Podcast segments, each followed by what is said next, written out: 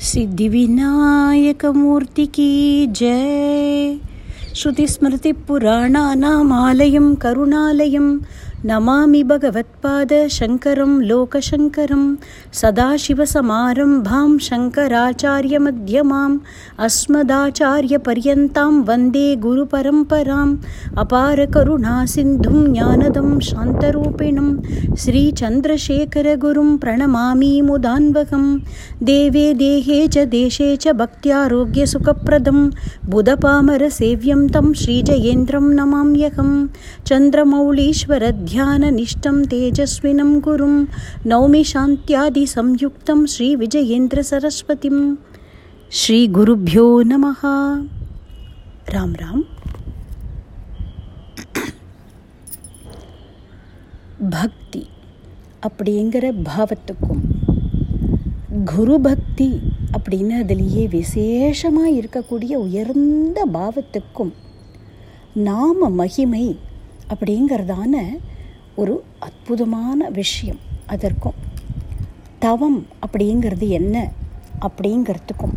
இப்படி என்னென்ன உயர்ந்த விஷயங்கள் உண்டோ அது எல்லாத்துக்கும் ஒரு எடுத்துக்காட்டு போல. ராமாயணத்திலேயே ஒரு ப்ரெஷஸ் ஜெம் போல மிளறக்கூடிய ஒரு பகுதி. அதைத்தான் நம்ம இன்னைக்கு பேச போகிறோம் ஒரு மிஸ்டிக்கல் எலிமெண்ட் அப்படின்னு சொல்லுவோம் இல்லையா? அது மாதிரி ஒரு தெய்வீகமான விஷயங்கள் பொதிந்து கிடக்கக்கூடிய அற்புதமான ஒரு பகுதி நம்ம இன்னைக்கு பார்க்க போகிற இந்த ராமாயண பகுதி. ராமாயணம் அப்படிங்கிறது ஒரு கல்கண்டு மலை அப்படின்னு சொல்லலாம். இந்த மலையிலேருந்து எந்த பக்கத்துலேருந்து கொஞ்சம் வெட்டி எடுத்து வாயில் போட்டுண்டாலும் ஒரே மாதிரி தான் தித்திக்கும்.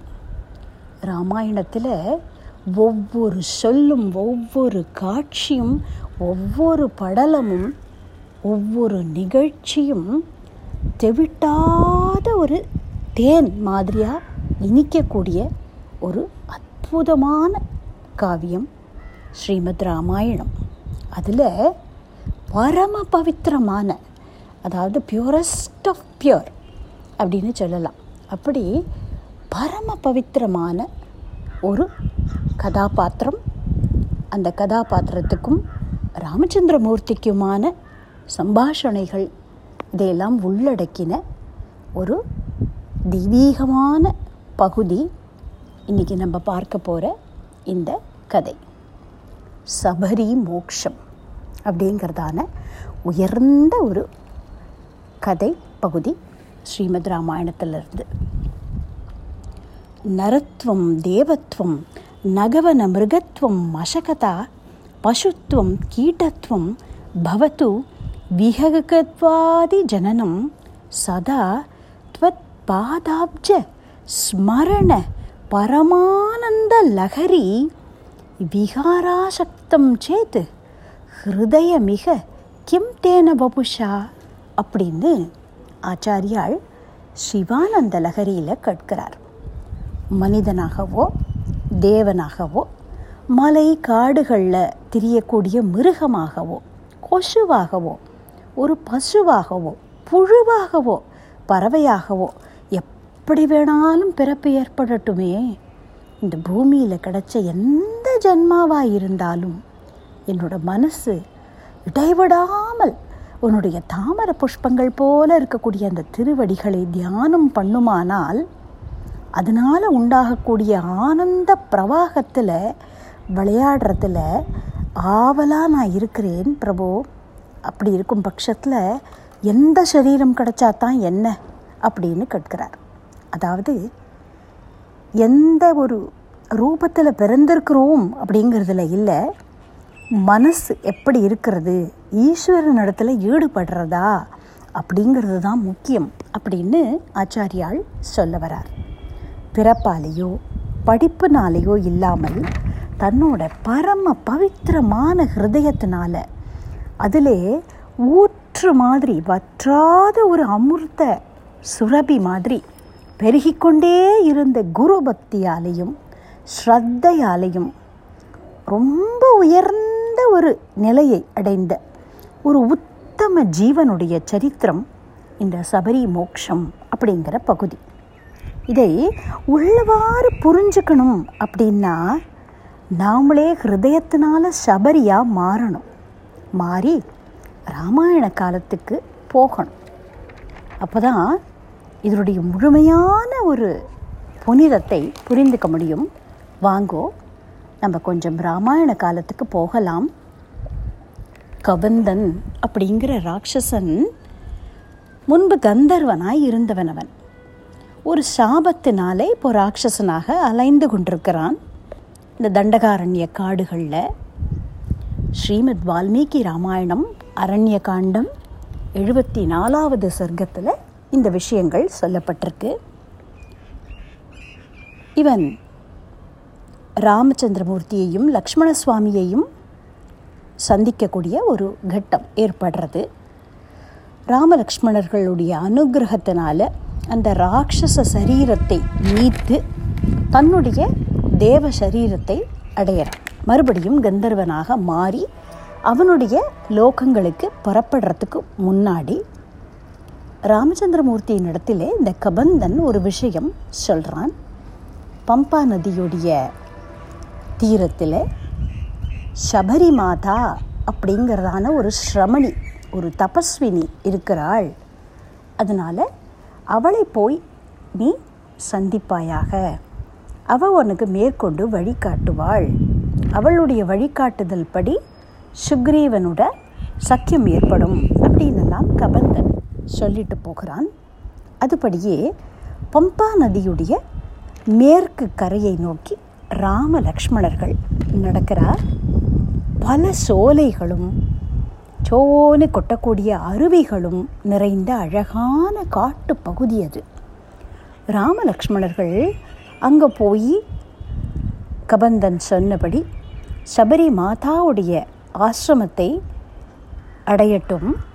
அவர்கள் நடந்து கொண்டிருக்கக்கூடிய இந்த நேரத்தில் நம்ம இந்த ஆசிரமத்தோட பேக்ரவுண்ட் என்ன? அங்கே இருக்கக்கூடிய அந்த சபரி மாதா யார் அப்படிங்கிற விஷயங்களை பார்க்கலாம். பல வருஷங்களுக்கு முன்னால் நடந்த ஒரு கதை. ஒரு நாள் ஒரு பின்னிரவு நேரம். அடர்ந்த காடு உயர்ந்து வளர்ந்த மரங்கள் மெல்லிசான நிலா ஒளி. அங்கங்கே சில மிருகங்களோட சப்தங்கள் கேட்டுருக்கு பூச்சிகள் ரீங்காரம் பண்ணுற ஒலி கேட்கிறது. ஆந்தைகளோட அலறல் சப்தம் கற்கிறது அப்படி ஒரு இருண்ட இரவு நேரம். இங்கே ஒரு கலவையான ஒரு ஜுகல்பந்தி நடக்கிறது. இந்த சப்தங்கள் நாளெல்லாம் பாதிக்கப்படாமல் ஒரு உயரமான மரத்தோட கிளையில் ஒரு சின்ன பெண் குழந்தை பூக்களோடு பூவாய் தூங்கின்றிருக்கு நிம்மதியாக மெதுவாக பொழுது புலர்றது அந்த அருணோதயம் அப்படின்னு சொல்லக்கூடிய காலம் தக தக தக தகன்னு அப்படியே செக்கச்சவேல்னு வானம் தன்னுடைய நிறத்தை மாற்றிக்கிறது கீச்சு கீச்சென்று ஆனை சாத்தம் கலந்து அப்படின்னு அண்டாள் நாச்சியார் சொன்னது போல் கீச்சு கீச்சு கீச் அப்படின்னு பறவைகளுடைய சுனாதம் கேட்கிறது. கீழ்வானம் வெள்ளன்று அப்படின்னு மெதுவாக பொழுது புலரத் தொடங்கிறது ஒரு வெளிச்ச கீற்று ஏற்பட ஆரம்பிக்கிறது. இந்த ஒரு சன்னிவேஷம் மென்மையான காற்று. அதில் பூக்களோடு பூக்களாய் தூங்கி கொண்டிருந்த அந்த பெண் குழந்தை மெதுவாக கண் விழிச்சு பார்க்கிறது. மரத்திலிருந்து தொப்புன்னு கீழே குதிச்சுது. காட்டிலே அலைஞ்சு திரிஞ்ச களைப்பு பசி இதெல்லாம் போட்டி போட அசந்து தூங்கி போயிருந்திருக்கிறாள் யார் இந்த குழந்தை? இந்த அடர்ந்த காட்டு பகுதியில் இவள் ஏன் இப்படி தனியாக மரத்திலே தூங்கின்னு இருந்தாள் இவளுடைய அப்பா அம்மா யாரு? எதற்காக இங்கே வந்தாள்? நம்ம மனசில் நிறைய கேள்விகள் இருக்கு இல்லையா? இந்த கேள்விகளுக்கு யார் பதில் சொல்லக்கூடும்? ஏன்னா இந்த குழந்தைகிட்ட நம்ம கேட்டால் கூட அவளுக்கே இதுக்கெல்லாம் பதில் தெரியாது. சபரர்கள் அப்படின்னு சொல்லக்கூடிய காட்டிலே வாழக்கூடிய வேடர்கள் குலத்திலே தோன்றினவள் இந்த குழந்தை. பெற்றோர்கள் உண்டா இல்லையா தெரியல.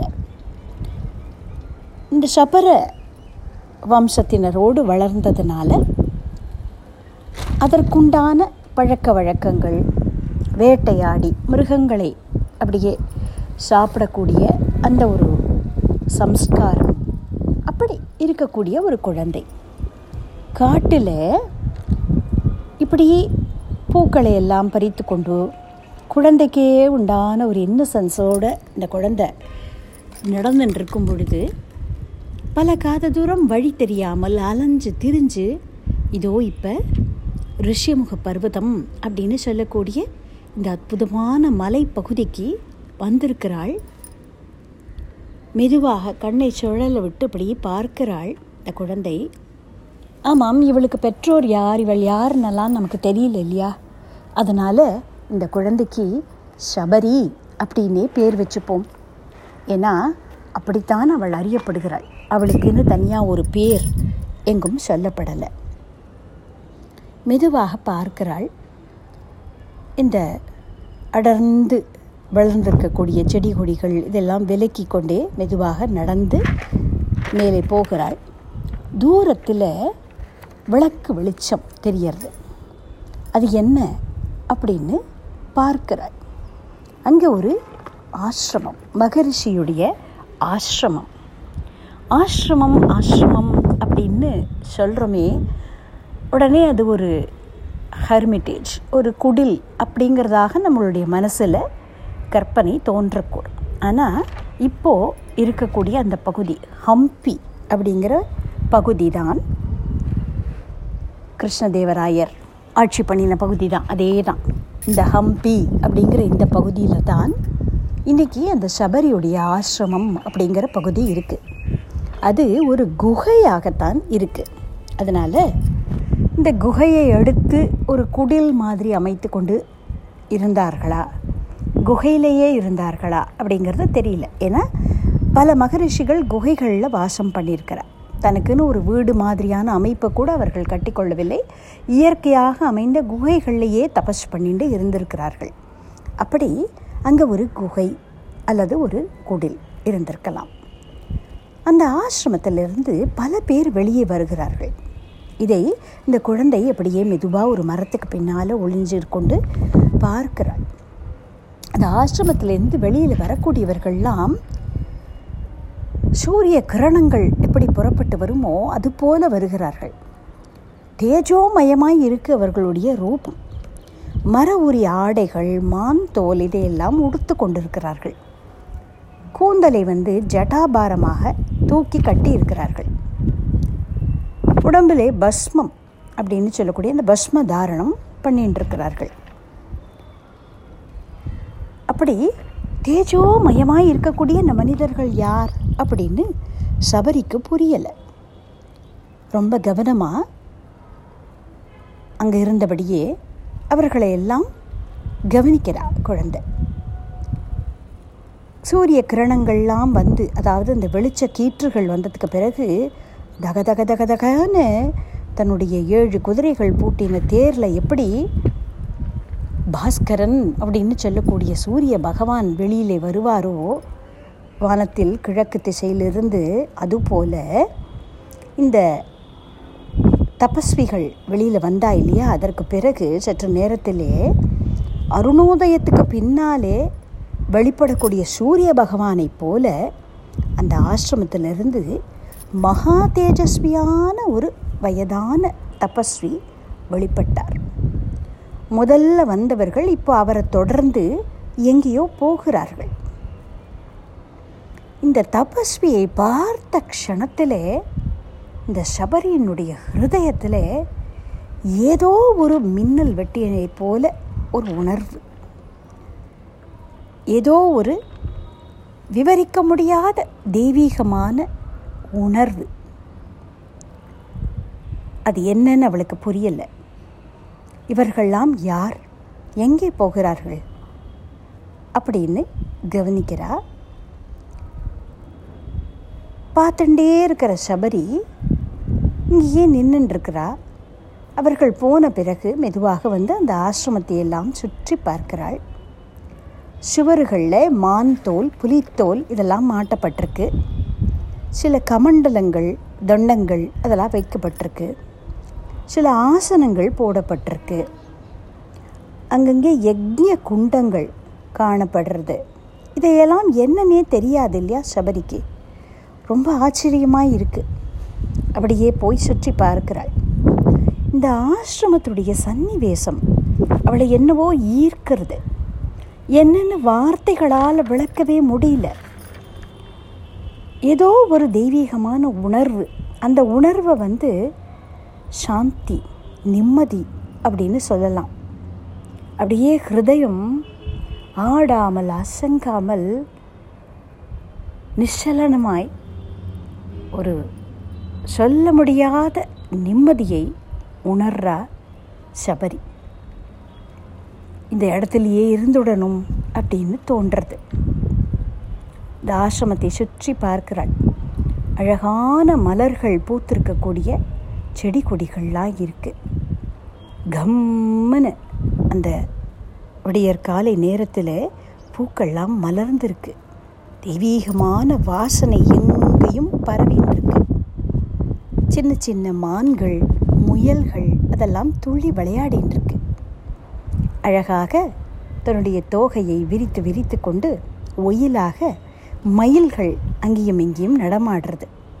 அந்த மரங்களில் கிளைக்கூட்டங்கள் உட்கார்ந்து கீச் கூச் கீச் கூச் என்று அழகான சப்தங்கள் எழுப்பின்றிருக்கு.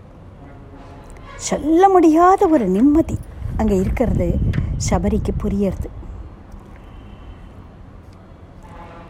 இனிமே இங்கே தான் இருக்கணும் அப்படின்னு நிச்சயம் பண்ணிட்டா. என்னது அப்படின்னு அவளுக்கு புரியாட்டா கூட அங்கே இருக்கக்கூடிய தெய்வீகமான அதிர்வலைகள் இந்த டிவைன் வைப்ரேஷன்ஸ் அப்படின்னு சொல்கிறோம் இல்லையா? அது ஏற்கனவே பரம பவித்திரமான ஜீவனாக இருந்த சபரியுடைய ஹிருதயத்தில் ஏதோ ஒரு தாக்கத்தை ஏற்படுத்துறது. அதில் ஆச்சரியம் என்ன இருக்குது காட்டில் திரிஞ்சுட்டு இருந்த இந்த சபரி இங்கே ஏன் வந்தா? அவளை எது இழுத்துண்டு வந்தது? பாகவத மகாத்மியம் சொல்கிறது பாக்யோதயேன பகுஜன்ம சமர்ஜித்தேன சத் சங்கமேவ லபத்தே புருஷோ யதாவை அஜானஹேது கிருத்த மோக மகாந்தகார நாசம் விதாயகி ததோதயதே விவேக அப்படின்னு. அதாவது பல ஜென்மங்களில் சேர்த்து வைக்கக்கூடிய புண்ணியங்கள். அது என்ன செய்யுமாம்? ஒரு ஞானியோட சத் சங்கம் ஏற்படும் பொழுது விவேகமாக அஜான இருட்டை போக்கக்கூடிய ஞான பிரகாசமாக வெளிப்படும் அப்படின்னு. அதாவது இந்த புண்ணியத்துடைய பலன்தான் இப்படி ஒரு சத் சங்கமாக பழுக்கிறது அப்படின்னு சொல்கிறது பாகவத மகாத்மியம். இந்த சத்சங்கம் எப்படி விவேகத்தை ஏற்படுத்தும்? ஞானிகள் எப்பவுமே என்ன செய்வார்கள்? சத்து அப்படின்னு சொல்லக்கூடிய அந்த சத்திய வஸ்து. மாறாததாய் நித்திய வஸ்துவாய் இருக்கக்கூடிய சத்து அப்படிங்கிற அந்த பிரம்ம தத்துவம். அதிலேயே தான் மனசை ஈடுபடுத்தி கொண்டு இருப்பார்கள் இல்லையா? அவளுக்கு இந்த சத்து அப்படின்னு சொல்லக்கூடிய பரமாத்மாவுடைய ஆதாரத்திலே தான் மாறிக்கொண்டே இருக்கக்கூடிய இந்த லோகமானது இருக்குது அப்படின்னு தெரியும். அப்படிப்பட்ட ஞானிகள் இந்த சத்தை உணர்ந்த பிறகு எந்த நேரமும் அதை பற்றியே தான் பேசின்றிருப்பார்கள். மாயினால் நிஜம் போல் தெரியக்கூடிய மாறிக்கொண்டே இருக்கக்கூடிய உலகத்தை உணர்ந்து கொண்ட அந்த ஞானி தன்னுடைய ஆத்மாவை உணர்ந்துக்கணும் அப்படிங்கிறதோடைய முக்கியத்துவத்தை மற்ற ஜீவன்களுக்கு விளக்கி சொல்லுவார். இப்படி இந்த ஞானிகளுடைய வார்த்தைகளை கேட்டுண்டே இருந்தால் நல்ல பக்குவப்பட்ட ஜீவன் அதோடைய மனம் ஈஸ்வர பிரேமையினால் நிறைக்கப்படுறது. அப்போது பகவானை நோக்கி அடியெடுத்து வைக்கணும் அப்படிங்கிறதான பேராவல் ஏற்படுறது. இப்படி எப்பவுமே ஞானிகளோடு நெருங்கி இருந்து ஸ்ரவணம் பண்ணிக்கொண்டு அவர்கள் சொல்லக்கூடிய பகவத் குணத்தை பகவத் கதைகளை அதையெல்லாம் சிரவணம் பண்ணிக்கொண்டு அதையே சிந்தித்து கொண்டு அப்படியே இந்த ஜீவன் இருக்கும் பொழுது மெதுவாக இந்த நான் எனது அப்படிங்கிற ரெண்டு விஷயம் இதிலிருந்து தான் துன்பங்கள்லாம் கிளம்புறது அப்படிங்கிறத புரிஞ்சுக்க அப்படி சத் சங்கம் அப்படிங்கிறது தான் நமக்கு மெய் உணர்வை கொடுக்கக்கூடியதாக இருக்குது அப்படி ஞானிகளோடு கலந்து பழகக்கூடிய ஒரு வாய்ப்பு கிடைக்காத பட்சத்தில் அல்லது அது கிடைக்கும் வரைக்கும் நம்ம என்ன செய்யறது அப்படின்னா ஞானிகள் மகான்கள் பக்தர்கள் பாகவதர்கள் அவர்களுடைய தபஸையே தான் அவர்கள் பாடல்களாக கிரந்தங்களாக எழுதி வச்சிருக்கிறார் அதனால் அப்படிப்பட்ட புனிதமான கிரந்தங்கள் ஸ்ரீமத் ராமாயணம் ஸ்ரீமத் பாகவதம் போன்ற புராண இத்திகாசங்கள் ஸ்தோத்திர கிரந்தங்கள் மகான்களுடைய வாழ்க்கை வரலாறு இப்படிப்பட்ட புனித நூல்கள் அதையெல்லாம் படித்து கொண்டே இருந்தோமானால் அதை பற்றின பிரவச்சனங்களை எல்லாம் கேட்டுக்கொண்டே இருந்தோமானால் அதுவும் சத்சங்கம் தான் அப்படி இந்த சத்சங்கத்துக்கு அப்படி ஒரு மகிமை உண்டு. அப்படி ஒரு சத்சங்கத்திலேயே ஊற போட்டுட்டே இருந்தோம்னால் பல காலம் ஒரு ஒயிட் கிளாத்தை கொண்டு போய் ஒரு கலர் சாயத்துக்குள்ளேயே முக்கி வச்சா எப்படி அந்த சாயம் அந்த துணியில் ஏறிடுமோ அப்படி சாதாரண ஜீவனாய் இருந்த ஒரு ஜீவன் பல காலம் சத்சங்க அப்படிங்கிற சாயத்திலேயே ஊறிக்கொண்டு இருந்ததானால் ஈஸ்வர கிருப்பைக்கு தகுதி சம்பாதிச்சுக்கிறது. அப்போது அந்த ஜீவன் குருவை நோக்கி இழுக்கப்படுறது. இதைத்தான் திருவாச்சகத்திலே மாணிக்க வாச்சகர் சொன்னார். பால் நினைந்து ஓட்டும் தாயினும் சால பறிந்து பாவியேனுடைய ஊனினை உருக்கி உள் ஒளி பெருக்கி உழப்பிலா ஆனந்தமாய தேனினை சொரிந்து புறம் புறம் தெரிந்த செல்வமே சிவபெருமானே அப்படின்னு சொன்னார். அதாவது மகான்கள் பால் நினைந்து ஊட்டும் தாயினும் சால பரிந்து அப்படின்னு ஒரு குழந்தைக்கு எப்போ பசிக்கும் அப்படின்னு ஞாபகம் வச்சுண்டு ஊட்டக்கூடியவள் தாய். அப்படிப்பட்ட தாயைப் போல ஜீவர்களிடத்திலே பரிவு உள்ளவர்கள் மகான்கள்.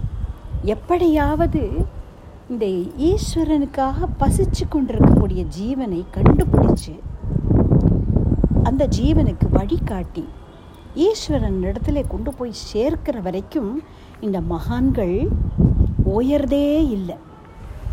அப்படிப்பட்ட ஒரு மகாத்மாவான மதங்கருடைய ஆசிரம சன்னிவேசத்துக்கு தான் இப்போ உத்தம ஜீவனான இந்த சபரி வந்து சேர்ந்திருக்கிறாள்.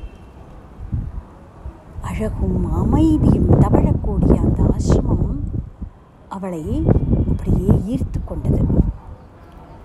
பதங்காசிரமம் எப்படி இருந்தது? மகான்கள் வசிக்கக்கூடிய அந்த இடத்துல அந்தரிக்ஷம் முழுக்க அப்படியே ஒரு தெய்வீகமான ஆனந்த அதிர் வலைகளால் நிறைஞ்சிருக்கும். இன்றைக்கி கூட நம்ம பார்க்கலாம். ஜீவன் முக்த புருஷர்களுடைய அந்த ஜீவ சமாதி இருக்கக்கூடிய இடங்கள் அங்கெல்லாம் போனோம்னா என்னதுன்னு சொல்ல தெரியாத ஒரு நிம்மதி ஒரு தெய்வீகமான அதிர்வலை இப்பவும் இருக்கிறத நம்மளால் உணர்ந்துக்க முடியும். அப்படி இருக்கும் பொழுது அவர் வாழ்ந்து கொண்டிருந்த காலம் அவர்கள் அந்த சரீரத்தை நீத்தத்துக்கு பிறகு கூட அந்த இடங்களில் அப்படி ஒரு சாநித்தியம் இருக்குமானால் இப்போ நித்தியமே உபாசனை பண்ணிக்கொண்டு தபசு பண்ணிக்கொண்டு அத்தனை மகரிஷிகள் வாழக்கூடிய அந்த ஆசிரமம் எப்படி இருந்திருக்கும்?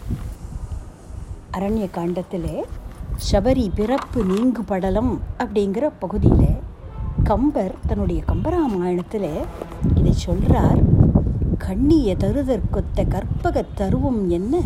நன்னிய நல்கும் தெய்வ கடினருஞ்சோலை ஞாலம் எண்ணிய இன்பமன்றி துன்பங்கள் இல்லையான புண்ணியம் புரிந்தோர் வைகும் துறக்கமே போன்றதன்றே அப்படின்னு சொல்கிறார் அதாவது நினச்சதையெல்லாம் தரக்கூடிய கற்பக விரக்ஷம் போல மனசால விரும்பினதையெல்லாம் கொடுக்கக்கூடிய தெய்வத்தன்மை பொருந்தின வாசனை வீசுகின்ற சோலைகளால் சூழப்பட்ட மதங்காசிரமம் உலகத்தார்கள் மனசால விரும்பக்கூடிய இன்பங்களை தவிர துன்பங்களே இல்லையாய் இருக்கக்கூடிய நல்ல புண்ணியம் செய்தவர்கள் சென்று சேரக்கூடிய ஸ்வர்கலோகத்தை போல இருந்தது அப்படின்னு சொல்கிறார் தொடர்ந்து அந்த பகுதியிலேயே மறைஞ்சு ஒரு ரெண்டு மூணு நாட்கள் சுற்றி சுற்றி வருக வருக வருகிறாள் இந்த குழந்தை. அதாவது சிஷ்யர்கள் ஆசிரமத்தை அலகிட்டு பெருக்கி சுத்தம் செய்கிறதை மலர்கள்லாம் பறிச்சுண்டு வந்து வைக்கிறதை அவர்கள் செய்யக்கூடிய அந்த கைங்கரியங்களை மர உரி ஆடைகளை எல்லாம் அவர்கள் துவைத்து கொண்டு வந்து உணர்த்துறத இப்படி அதிகாலையில் எழுந்து நீராடப் போகிறது இதையெல்லாம் கவனிக்கிறாள் இந்த குழந்தை. அந்த ஆசிரமத்துடைய ரொட்டீன் என்ன? அங்கே இருக்கிறவர்கள் எப்படி இருக்கிறார்கள்? எவ்வளவு நேரம் அங்கே ஆசிரமத்தில் இருக்கிறார்கள்? என்ன செய்கிறார்கள்? இதையெல்லாம் ரொம்ப உன்னிப்பாக கவனிக்கிறாய் இந்த குழந்தை. அந்த மந்திர சப்தங்கள் அவர்கள் யஜ்யங்கள் பண்ணக்கூடிய அந்த சப்தங்கள் அந்த யஜ்யத்திலிருந்து கிளம் கிளம்பக்கூடிய வாசனையான அந்த புகை எல்லாமே அவளுக்குள்ள இதுவரை இருந்த அந்த சம்ஸ்காரங்களை எல்லாம் மறக்கடிக்கிறதா இருக்குது எந்த நேரமுமே இவர்களை கவனித்து கொண்டு அதுவே ஒரு தியானம் போல இருக்கு சபரிக்கு. என்ன காரணமோ தெரியலே அங்கேயே இருக்கணும் அப்படின்னு அந்த குழந்தைக்கு தோன்றது. இப்படியே அப்சர்வ் பண்ணின்னு இருக்கிறாள். இந்த குழந்தை மேலும் அந்த ஆசிரமத்திலேயே இருப்பாளா? என்ன செய்ய போகிறாள்? அப்படிங்கிறத நம்ம அடுத்த செஷனில் பார்க்கலாம். ராம் ராம்.